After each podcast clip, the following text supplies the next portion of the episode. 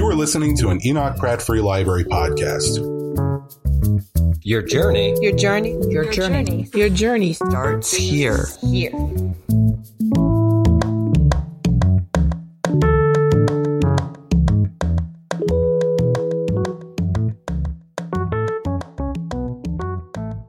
Okay, welcome everyone. Um, my name's Hannah, and I'm one of the managers at the Ivy Bookshop in Baltimore. Um, and it's my absolute honor to welcome you to um, this edition of the Pratt's Writers Cribs series, which has been such a wonderful and vibrant thing to follow um, as they've been doing virtual events during the pandemic. Um, I just can never say enough good things about the Pratt. Um, I'm really impressed, and I think I speak for all of us, the Ivy, when I say we're really impressed with how they've um, continued to make the Pratt such a warm and welcoming and engaging space, even virtually, whether you're attending one of these events or ordering books to pick up. Um, or using one of the libraries that's um, open in limited capacities. Um, so I just feel so grateful, and we feel so grateful at the Ivy to be able to partner with them um, to help get books into Baltimore and get conversations about books into Baltimore. Um, and tonight we have two of the coolest Baltimore writers with us, Kate Reed Petty and Kate Wyer. Um, and I, if this were happening in person, I would be at a little table in the corner of the room, like waving their books at you. Um, but instead, I'm going to put, yeah, Tracy can do that. Um, and, and I'm going to put links in the chat um, if you're interested in purchasing those books from the Ivy. Um, we keep them in stock and would be happy to help you get one. Um, and yeah, really looking forward to hearing what they have to discuss this evening. And I hope you enjoy the event. Thank you so much. And I will pass it off to Tracy to introduce them. Yeah, thank you so much, Hannah. We love working with the Ivy and with all you all you guys have done to pivot to take on online ordering, open a new store in a pandemic. It's really exciting to see everything you've done. So it's you're just incredible as well. Um, so hi everyone. Um, as we've said, I'm Tracy Diamond, the Adult Services Coordinator at the Enoch Pratt Free Library. And so before we officially start, um, I have a couple things to tell you about happening at the Pratt. Um, like Hannah said, we have sidewalk service at 14 of our libraries. So even though our doors aren't completely open, you can still access physical materials as well as mobile printing at these libraries. And I know a lot of people um, in the event that I see as participants, hello, we're all cre- a creative bunch. Um, so we have take and make kits for adults at our libraries. So these are kits that you just call up your branch who has them available. Um, you set up a pickup and then you can take it and make whatever's in the kit. So we have things like string art and bullet journals. Um, so it's a fun way to um, just be creative and do some crafts during the pandemic. Um, and including tonight, we have um, an excellent slate of conversations over the next couple weeks. We have Ron Cassie, Fraser Smith, Steven Leyva, Evie Shockley, Danielle Evans, and Laura van den Berg all coming in the next couple weeks. So we've got fiction, journalists, poets, um, whatever you'd like to hear, we have it. Um, so details about everything I've mentioned can be found on prattlibrary.org. Tonight, we're thrilled to have Kate Wyer and Kate Reed Petty in conversation and giving us um, an MTV Crib style tour. So when the pandemic started, um, Emma and I talked and we said, how can we do something fun with our author events? And so we've been periodically putting on these writers' cribs events where they're like writers live that we all know, um, but then also including um, a little bit of a tour like the 90s and 2000s MTV crib show where you saw like gold toilets, giant fish tanks, um, just kind of showing um, and taking advantage of being able to see into writers' lives a little more. Um, so, some logistics if you're watching in Zoom, um, please click in the chat bubble on your screen to post questions for Kate and Kate. Um, if you're watching on Facebook, please post in the comments. We'll be watching that as well. Um, and I'll also post a survey near the end of the program. Your feedback helps us serve you. So, Kate Reed Petty's debut novel, True Story, was a New York Times editor's choice. Her short fiction and essays have been published online by Electric Literature, American Short Fiction, Blackbird, the Los Angeles Review of Books blog, and Ambit, and her short films have appeared on Narrative Magazine and at the 2019 Maryland Film Festival. Kate Wyer is the author of the novels Black Krim and Land Beast. Her work has appeared in West Branch, The Rupture, Necessary Fiction, Hobart, Unsaid, and other journals. She works in public mental in the public mental health system of Maryland. Um, and what I love both about what I love about both of their styles is how they take genre and just crack it open from Kate Wyer's poetic interior fiction to Kate Reed Petty's use of um, editing papers like to move the narrative in true story. That was one of my favorite parts and like reading those line edits and comments to get that conversation. Um, so as Hannah said, don't forget to visit the Ivy Bookshop to order your copies of True Story and Girl Cow Monk. So please give a warm welcome to Kate Wyer and Kate Reed Petty. Thank you so much, Tracy. Yeah, thanks so much. All right, so Kate, if you would take us on a tour of your writing room. Yeah, we we um, I am excited to do this first. We thought that we were going to talk about space so much that it made sense to just dive right into the the tour part. And as I'm like getting ready, I just want to say too that I like admire this so much that um, that Tracy and Emma at the Ivy, that Pratt and the Ivy were willing to do this kind of event because um, they were really, I think, the first big literary organizations that I knew about that were doing this kind of like out of the box thing. So um, I feel a little nervous, but I'm going to show you my writing studio. Um, so this is a a little room on the top of my house, um, and it was a storage room for a long time before I finally like was like I need like a dedicated writing space and kind of renovated or not renovated it, but just cleaned all the storage out. Um, and it still does sometimes get furniture that just gets kind of like pushed into here when we don't have somewhere else to put it. So the first thing you're going to see when you walk in the door are these chairs that I'm going to probably sell pretty soon. But anyway, that's that's the first thing. So it is still uh writing space is still a little bit of like it's a struggle to to prioritize it, but I am grateful to have this space. Um, so that's the first thing you see when you walk in the room. It's a small room, so it's going to be a short tour. Um, and then you see my writing desk is here, which you can see my book and Kate's book right there. Um, that's actually just like a case that I'm using to lift my computer for this event. Normally, I don't write on there. And then um, that light's a little bit in the way, but I have my bookshelf. I'm going to do it. This this is crazy. my bookshelf, um, and this is just like filled with notebooks. Basically, I have sort of my book collection on another floor, but all of the notebooks that I always think I'm going to go through sometime and still haven't yet, but I believe that I will someday. I'm keeping them here, um, and it's really nice to have a dedicated space and feel like they're actually like valued instead of just like shoved in the closet.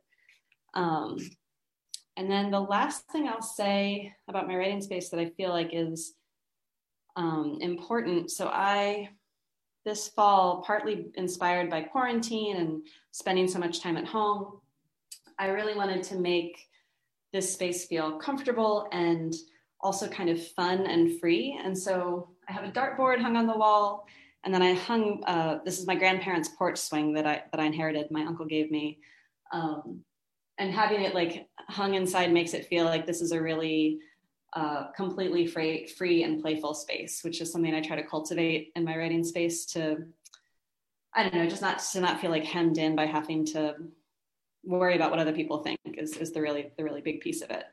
Um, so yeah, this is like a little, this is my little like writing garret.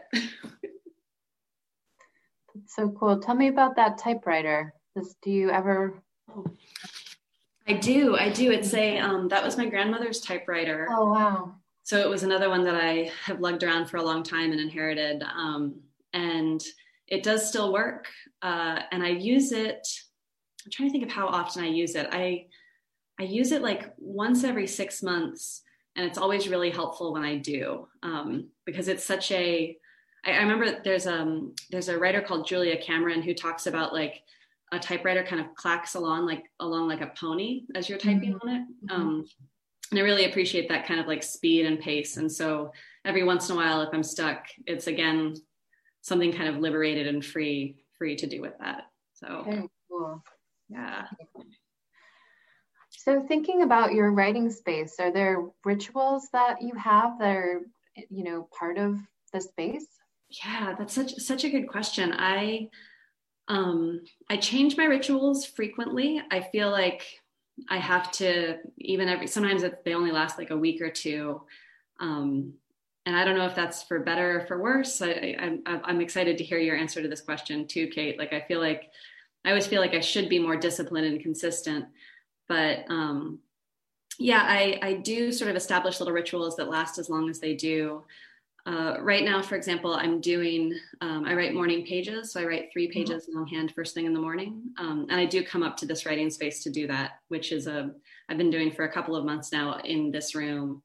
Um, and that feels good. It's, you know, a way to like cultivate the sacredness of the space of the creativity. So that's awesome. Yeah. Are you, are you new to morning pages or is that something that you've done for a long time? Um, I start, I did them first like uh, I think four or five years ago was the first time I read The Artist's Way mm-hmm. and and picked it up. Um, and I've done them like I'll, I'll, do them for a while. Again, not very disciplined or consistent, but I'll do them for a while. I'm the same. Yeah. How long have you been doing them? Oh, I um, I've just recently started to try to do it again on a on a consistent basis, but I think it's been a couple years. Um, since I was was trying to do it. Again, I don't think I ever reached that like every day, um, but um, you know, I enjoy it. So yeah, yeah. Every time I do it, it feels so valuable, and then it's mm-hmm. so easy to say like, oh, I don't need it today. it's just mm-hmm. the nature of the beast, you know. So I see that your desk is faced away from the window. Is yeah. that um, is that on purpose, or like, do you want to limit the the, the like the view or oh, tell me more about that? Yeah, that's a really good question. I um I think I do it mostly because I think I feel I think it's a little bit of um uh paranoia that I want to be facing the door. And I think it's some mm-hmm. of that like sense of safety in the writing space too. Like I don't want anybody looking over my shoulder, even though the door is closed. I, I like set my back to the wall so that I could mm. watch the room.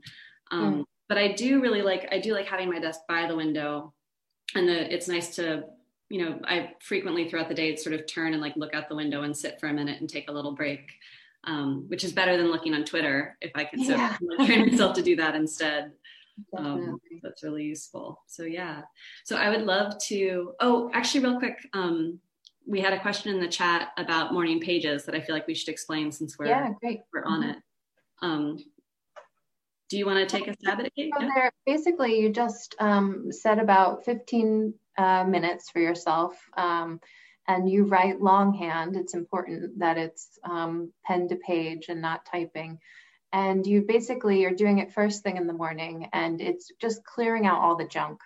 Uh, that's how she talks about it. It's like making space for the creative stuff to come in. Um, I don't know if you want to add anything. No, that was perfect. The, the only thing I would add is that the the book is The Artist's Way. It's by mm-hmm. Julia Cameron, and that is an excellent gift to purchase at the Ivy Bookshop for any artist or creative person in your life. Um, it's a really it's a really wonderful book that um, I highly recommend. So it's our, our, our gift guide for for this event. Yeah.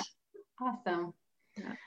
So does the outside world, like your street, um, does it ever make its way into you know what you're working on at the moment?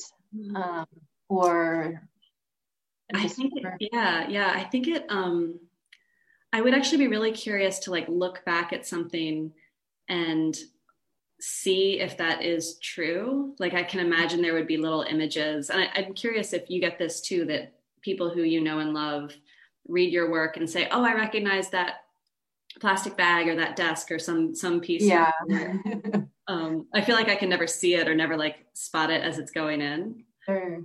Um, but uh, I don't think so. But I think that's a hub- hubristic answer. I think I probably am soaking up more than I expect.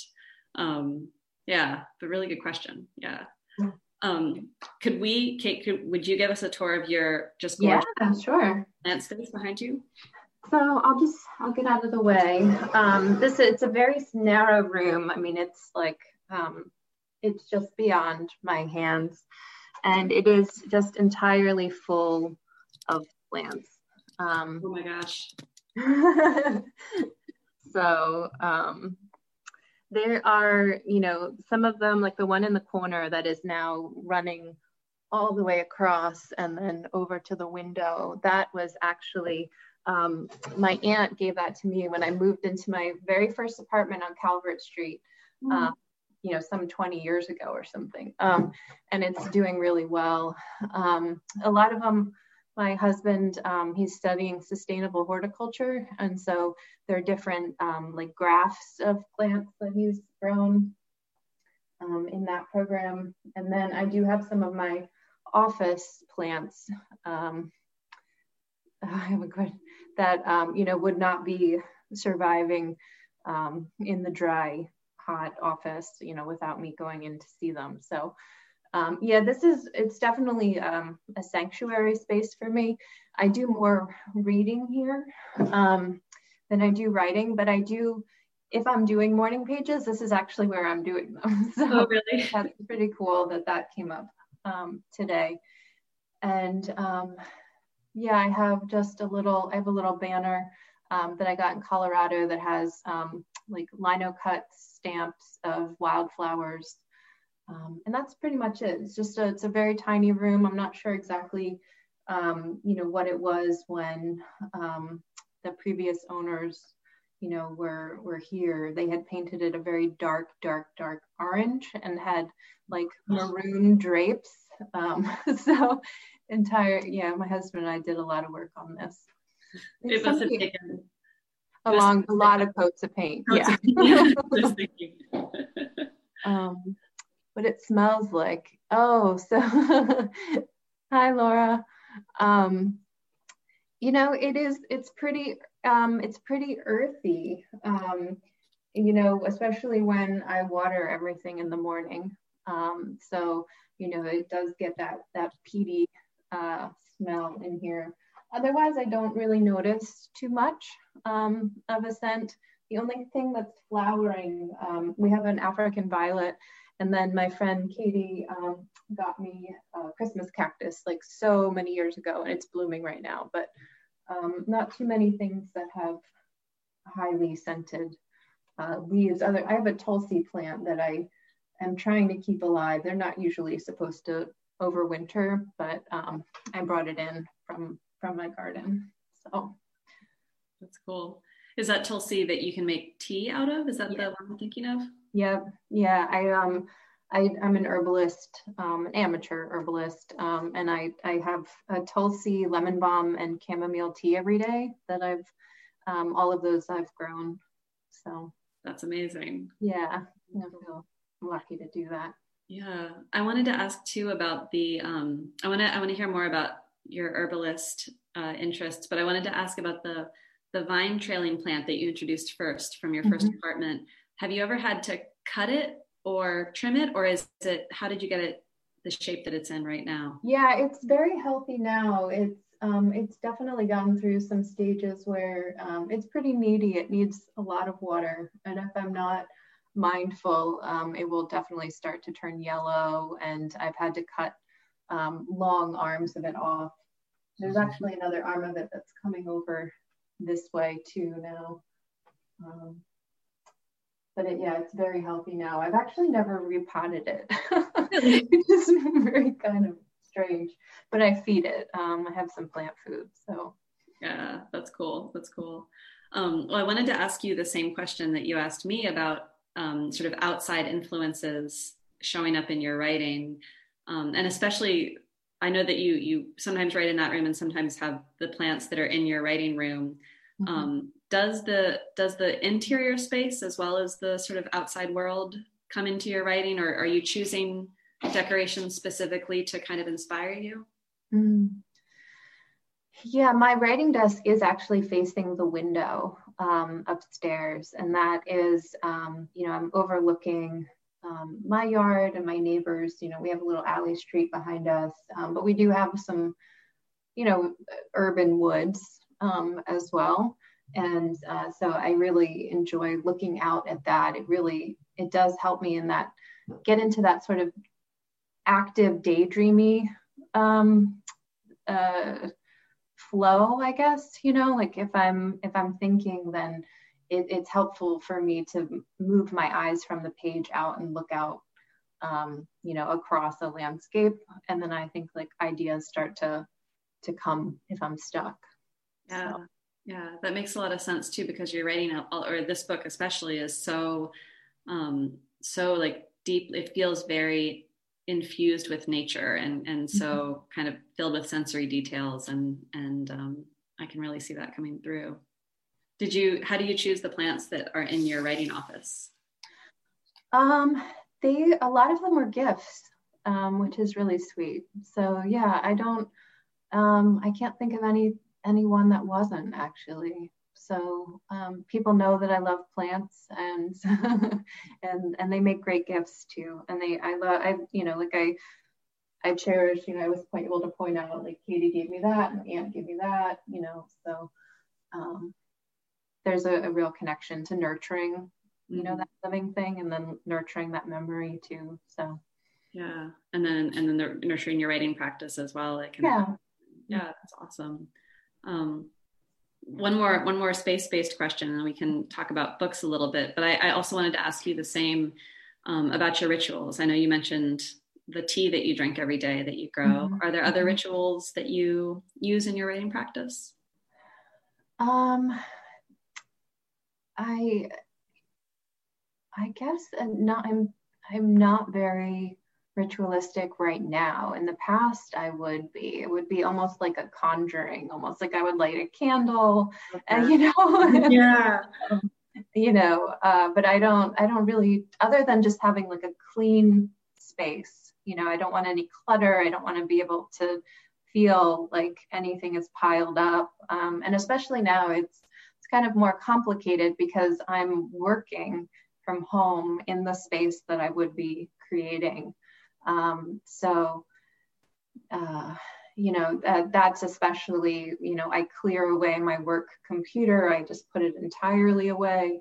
Um, all of my all of my work stuff, you know, goes in the closet, and then I bring out my other computer and. Yeah, yeah. Does that that almost seems like a ritual? I guess it is. Yeah. Noodle is a conjuring, but it's like yeah. kind of a, Yeah, it's it's. I often um, what you said about like having a clear space. I'm like oh right i need a clear space because i you know i cleared my desk off for this event for example to, to show to give a tour but i do catch myself letting things kind of pile up and you know i'll print out a draft and then kind of let it sit there um, after i've you know moved two drafts down the line.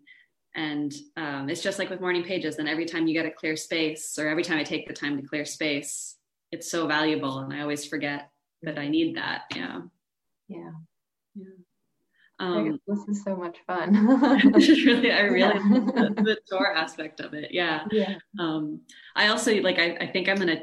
I feel like I'm gonna have a new writing routine starting tomorrow. Like I'm. I'm like, oh, I got to get a candle and draw like a chalk circle or something. yeah. Yeah. Um, well, I, maybe we should do like. I feel like we should talk about your book and my book and I wondered if you would would this be a good time? Would you give a little reading to kind of show some of the I feel like we've been talking about the just like the lushness of your writing, and I, I think people would like to hear it. Thank you. I think I'd like to start with um, just one of the strangest parts of um, of Cow. And um, I guess this section doesn't need any set up because it's it's a little standalone. Um, but this is sort of um, an an element of the magical realism that's present. So I'll just read a, a, a, little passage and then I'll move on to monk, just a little passage too. So uh, the patterns of scales identify what they are made of. Bone, teeth, skin, cartilage, all of it living and growing. Scales are like teeth in the water. They cut the body from the water, ramp it into the blood, the body's bloodstream and skin structure. Imagine being scaled. The light does not reach your skin. It must fight through the bone fiber, nose cartilage fiber, down into the blood. The scale do not need the same vitamins. All that saltwater enamel, enamel shines under the surface. The quiet compactness of growing plates of teeth with muscle attached. The bone scaled fish are louder under the water. The bones shift and creak as the fish move their fins and tails.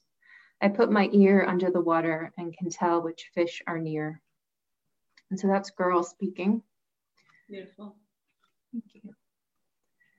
And then um, my favorite passage from Monk is when he's talking about this really noisy silence. so, um, he's in a silent monastery.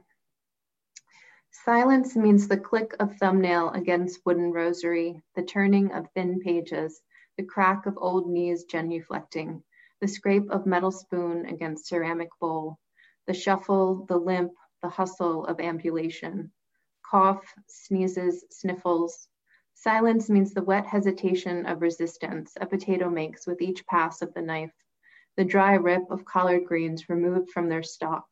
It is hearing a throat swallowing milk, a throat swallowing tea, the dry sockets of teeth chewing bread. It is hearing the air move around hands as they perform ritual, as all men move in the same pattern, a touch to the forehead, to the heart, to the shoulders, as hands come together to touch palms. Silence means hearing the fabric around the bodies, the swish of robes. It is the strike of a match and the fizz of flame catching, of breath ending flame before it reaches fingers. The moon fed movements of the ocean and its response through the cedars, the falling of those cedars' needles or the thump of the cones, and always the tst, tst of straw brooms cleaning some corner, some hallway. Silence means hearing bodies turning in narrow beds, the scrabble of mice feet, and the mooted whoosh of a raptor. This silence meant I was not alone.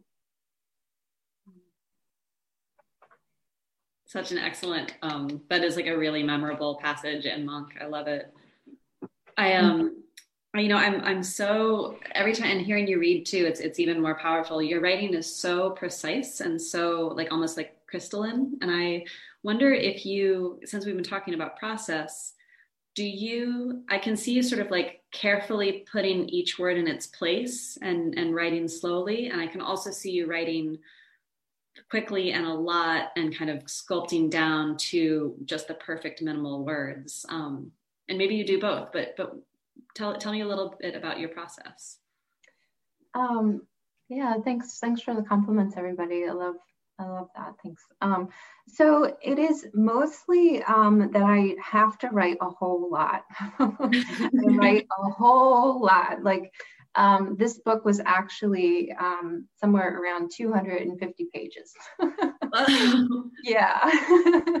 and then um, I just was cutting and cutting and cutting um, until, you know, I, I just, I was just condensing it down um, into experience after experience, um, um, sort of image or sensation, um, you know, based. Monk, um, I did revising on Monk, like that silence passage.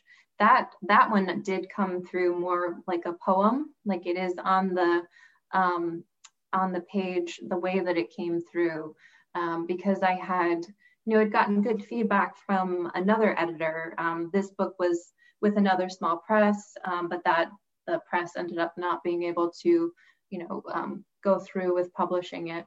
But um, but they did give me this feedback where they said, you know, Girl Cow has these this magic in it, and Monk, while you know, um, we can tell that it's the same like ecosystem. There's no magical realism in it, and like, can you tie those two works together a little more. And so that's where like the images of the halos start coming in. Um, you know, and I have this idea of like skipping the halo, you know, across the water. Um, and so it, it freed me up in a way to think about, well, how can I bring, how can I make this its own world? Um, and uh, and and so that the silence passage, you know, was a late addition um, to it. But primarily, I write a whole lot, and then I'm just really getting rid of just yeah. everything that's not essential. That's amazing. I mean, it you can really tell that like I, I want to make an herbalism metaphor, but like that distillation of like the true essence is like really shines through. Um, I want to I want to jump in with one more question because you sort of alluded to the two the sort of double structure of this book. It's sort of two novellas that that are intertwined and, and that speak to each other. Um, and I love books that have two halves. I think it's a really interesting and, and very new and fresh kind of structure. Um, and I was wondering, did you write these together in those 250 pages? Were they both, or did, did you write them sequentially? Sequentially? Yeah, great yeah. question. So they, it was one, it was one book. Um, so they were not, you know, um, you know, not to spoil any plot spoilers, but um, in in the first version of it, monk and girl had more interaction um, than they do in this final piece. And I was just trying to get it, you know, I was thinking about alternating. Um, you know, I did that in my first novel, and I didn't want to. I didn't want to replicate that, you know, where, um, and so I was just thinking about, you know, how can I, how can I work these stories in a way that's going to, you know, it, there, you know, that that page about the the scaling, you know, the the fish and all of that, um, that's probably less than a hundred words, you know. So I had these like little fragments, and so how can I make how can I build these fragments without jumping around? And that's how I ended up pulling out all of the stories pieces and then seeing what I had and then doing a lot of revising and editing uh, to build the story. And then my editor, um, Anne, was great at also seeing like, okay, this little chunk would work better like over here um, with Meekling and, uh, you know, so I'm in uh, a debt of gratitude to her. That's great. Yeah, yeah, and a, a, great editor is is so valuable. But um, yeah, no, and I think the the work you put into this book is just phenomenal, and the the structure that you arrived at is so like there's something really bold about having two halves of a book and it feels so um, there's something really buoyant and exciting and refreshing about this book when when it does switch to monk and when the two do tie together. It's a really um, i think it's a really like hopeful ending to the book and and kind of lifts off in such a beautiful way. So i think it's fantastic. Thank you. Yeah. thank you. I think that's a really nice segue um, to start talking about your work. Um, so in, in your book, I was really drawn to the tension that's built between, you know, women um, pushing other women to tell their story, and then women pushing women to keep quiet. You know, don't don't say it now. Don't tell. Don't you know? Don't talk about it. Um, and you know, you arrive at this brilliant way of um, I guess like finding agency in storytelling. Um, and so I just I wanted you to sort of talk about that tension that you work with in your book. Yeah, thank you. It's a that's a I love a excellent description and um, yeah I you know that I do I did sort of set out to write a book about storytelling and thinking about how we all tell the stories of our own lives and also how other people you know how how we tell stories about each other and how other people's stories kind of shape what we the way that we constrain ourselves and what we think is possible. And so you know the the main one of the main characters of true story alice has this traumatic event happen in high school that she feels um, she's she's basically sexually assaulted when she's unconscious. And so she doesn't have full access to that event.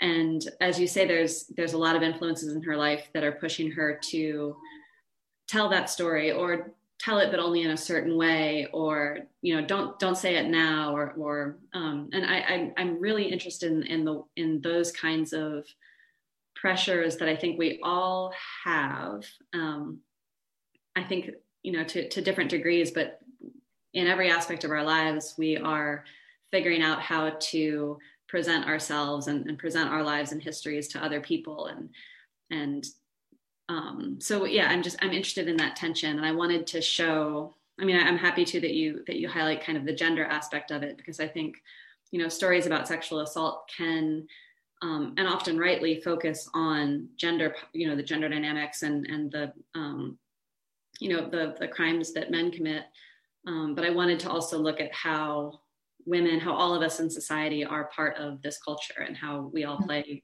roles in different ways in, in people's fates um, so yeah and and and like you say the structure is is was important to making that happen. Yeah.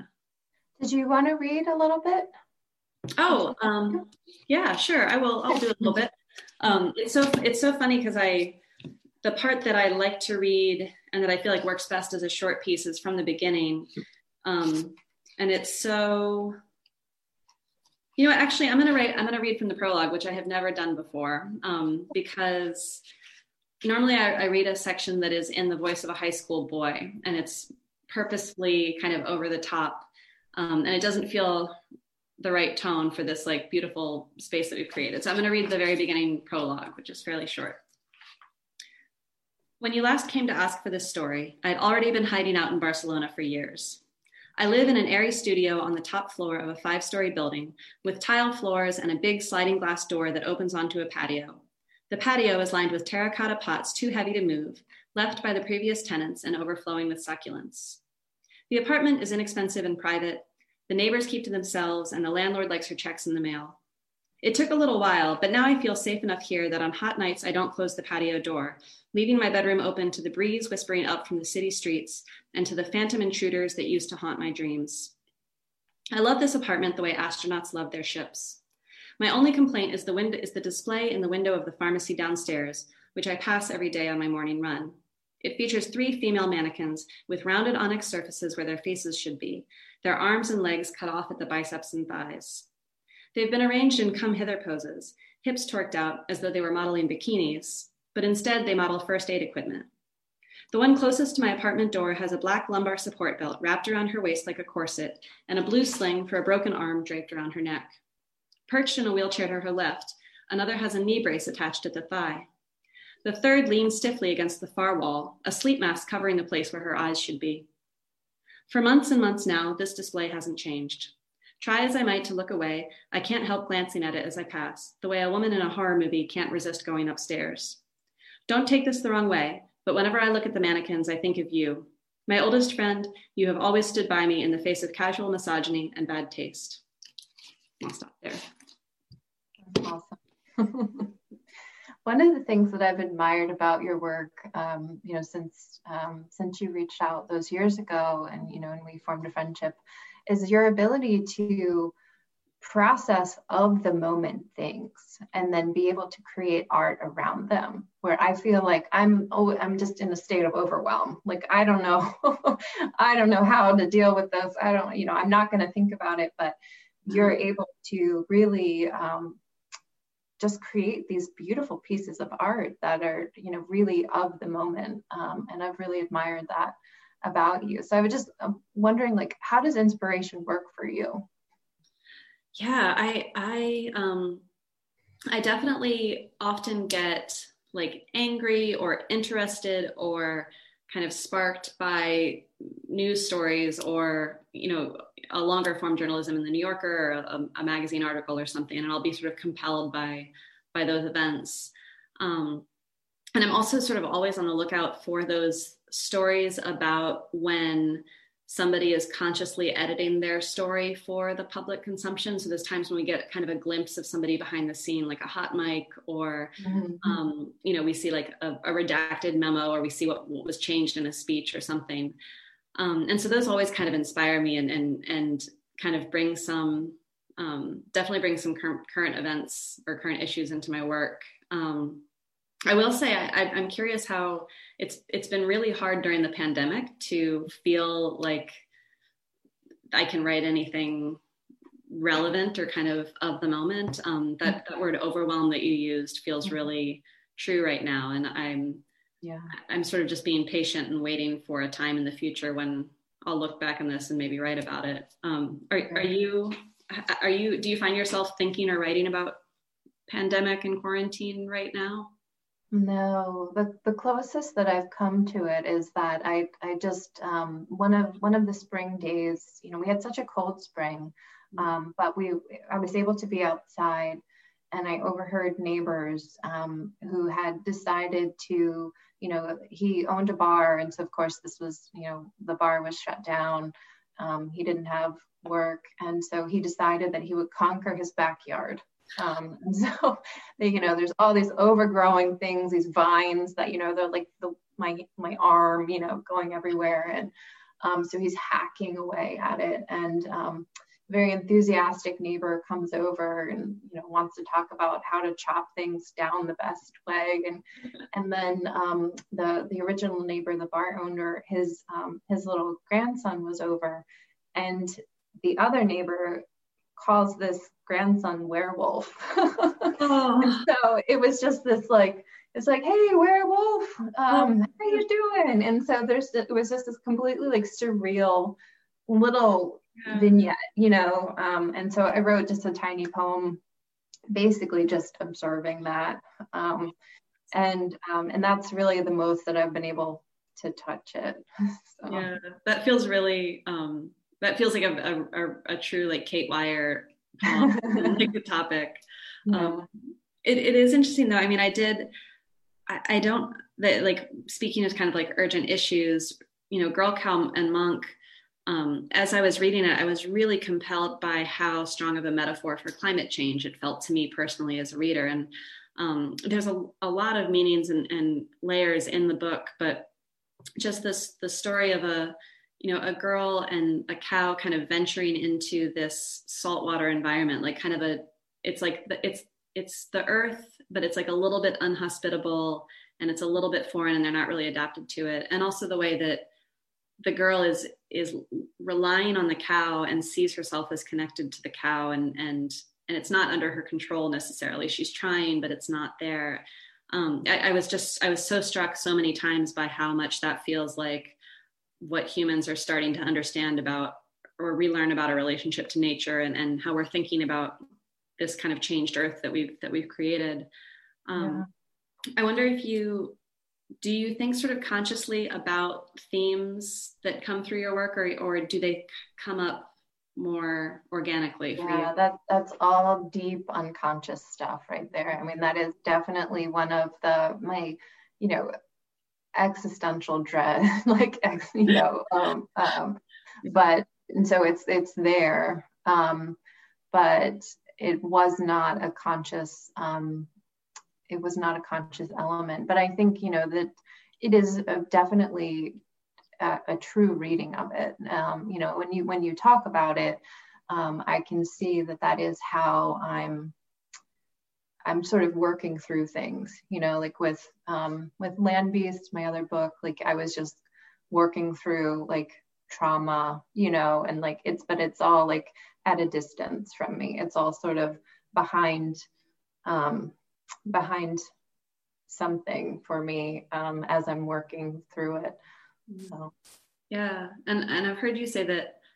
Um, I mean, similar to the the werewolf chopping the vines down, that that an image is often the the kind of key to get into your work for you, and that that sounds like a that sounds like a way to get at sort of buried things is through mm. through images yeah it is very dreamlike in that way I, I, think or you know the unconscious allowing that to to um, whisper through i guess yeah. So with your um, i really wanted to talk about i know we probably don't have all that much time but i really wanted to talk about um, you as a filmmaker.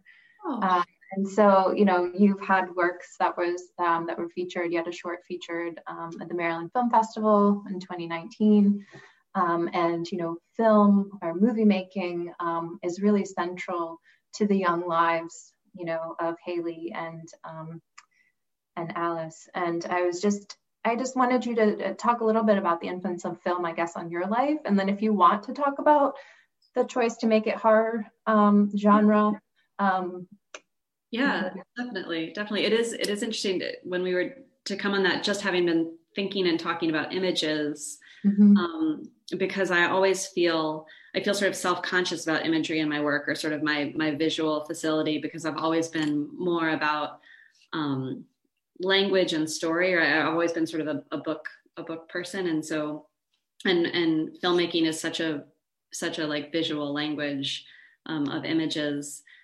Um, so my the films that I make are um, I think 100%. I, I record them on my computer screen, and they are um, uh, like following characters who are writing an email, for example, or um, searching online and trying to figure something out that way. And so the drama of the story sort of happens um, and there's there's something similar that happens in true story on a static page but where you're seeing a mm-hmm. character kind of revise and work through something um, and so so yeah so the, the filmmaking that i do is definitely not sort of image based um, but what i but i um, love movies is the simplest way to say it I, have always um, just been like a, a, real sort of fan of all kinds of movies you know trashy action movies, romantic comedies, horror, everything.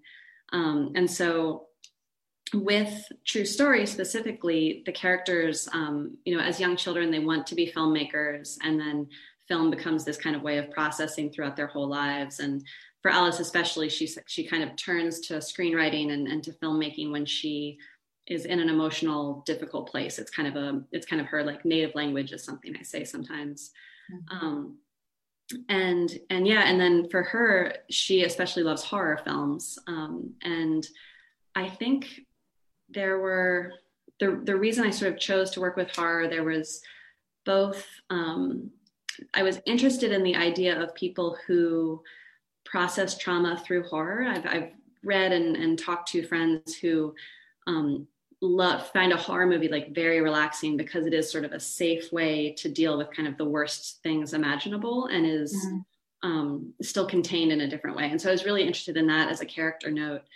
Um, and then also I, you know, kind of was hoping to Trojan horse some feminist themes in this book to um, readers who might not be open to that otherwise. And I saw mm-hmm. horror as a really interesting genre that is kind of coded as masculine and is, has always been, mm-hmm. especially the early, you know, 70s era mm-hmm. of horror movies was seen as like a teenage boy genre.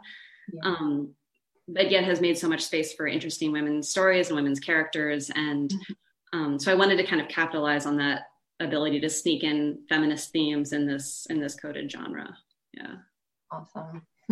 um, we I wanted to I wanted to encourage everybody to ask questions in the chat box um, or in the Q&A if, um, if you have any. And we have one that I want to kind of um, pose to you first, Kate, from, I think Tracy is posting this from our Facebook.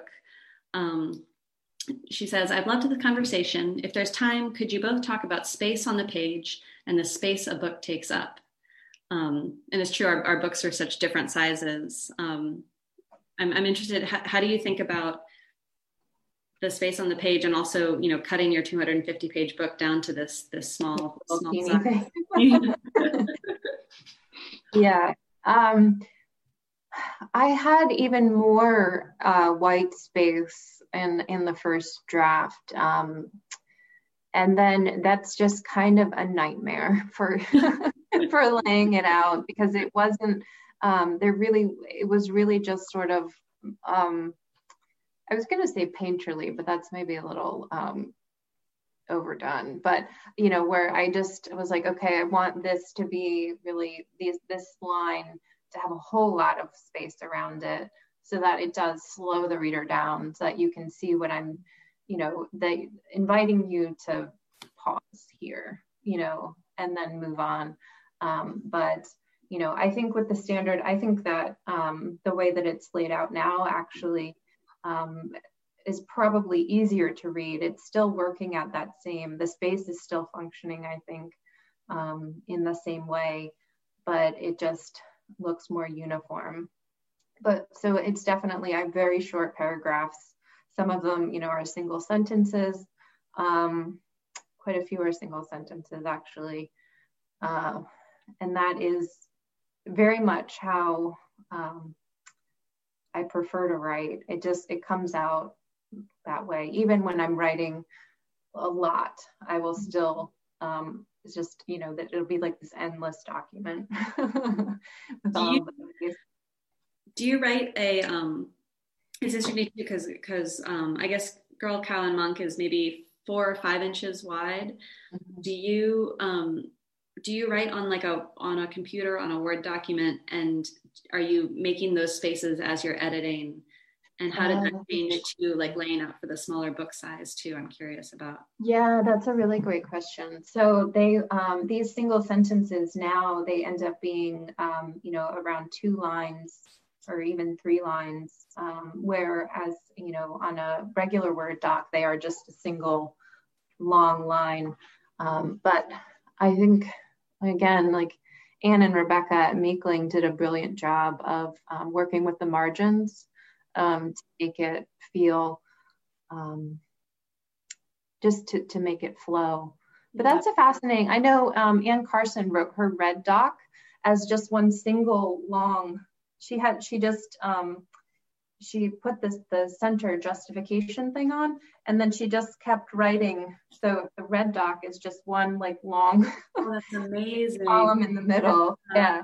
So i haven't thought about um, trying to see how that works but i think i'm going to do that. So thank yeah. you that. yeah.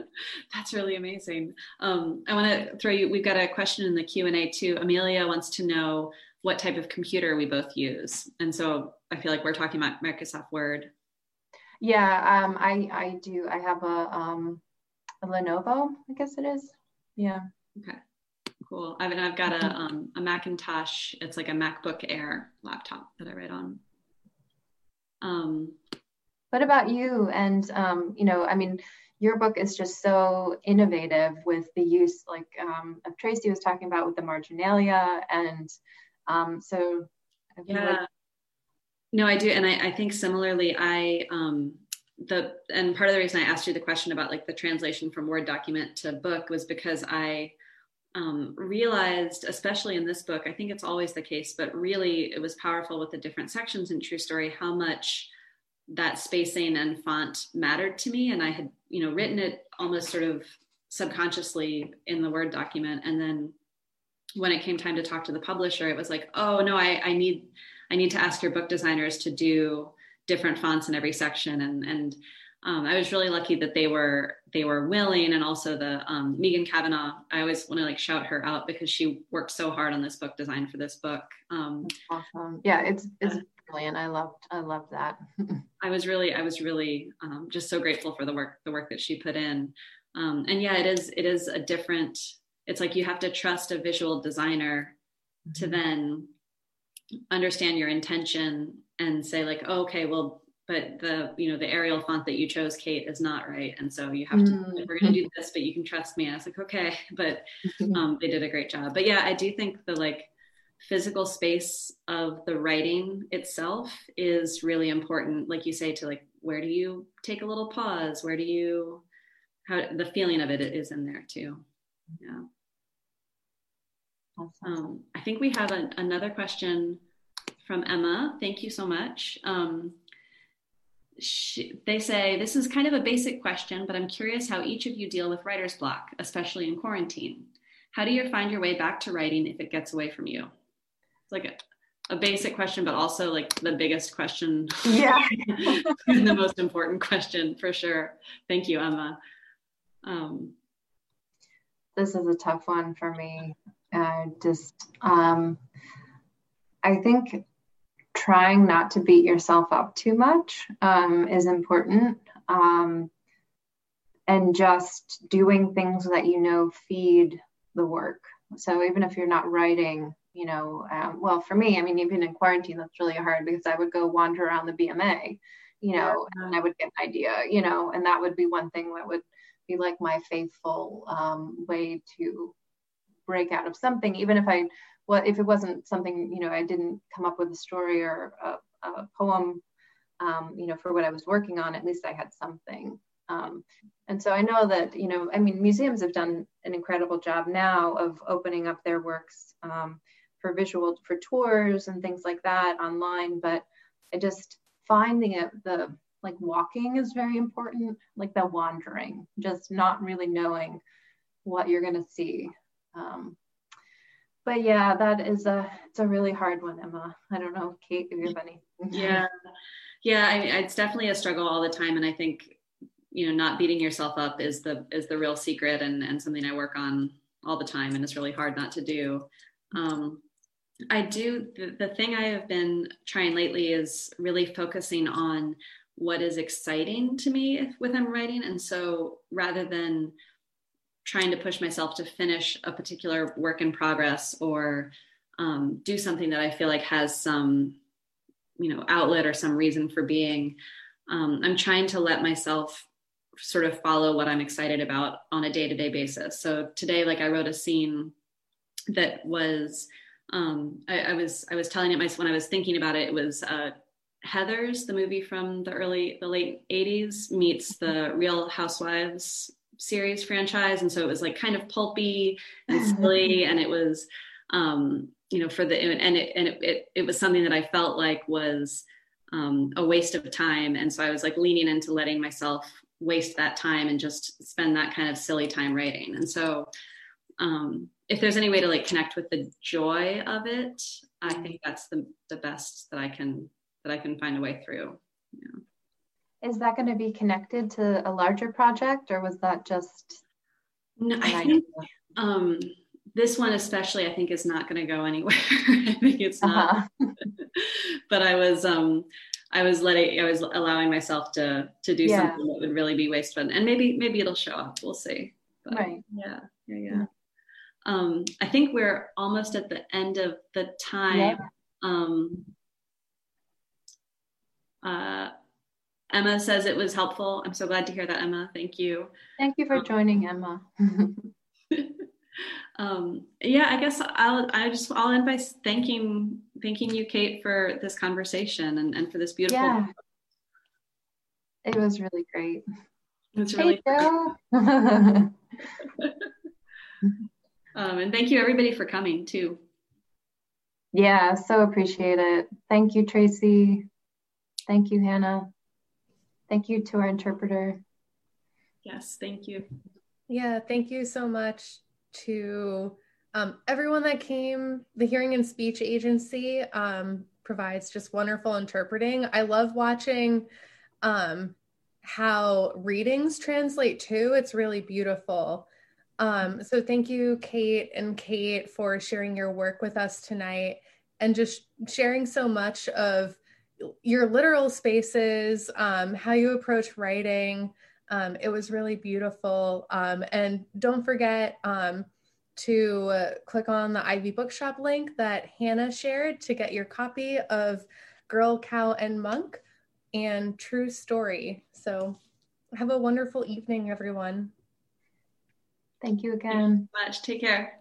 Thanks for joining. Thanks, Amelia, too. and mom. I know you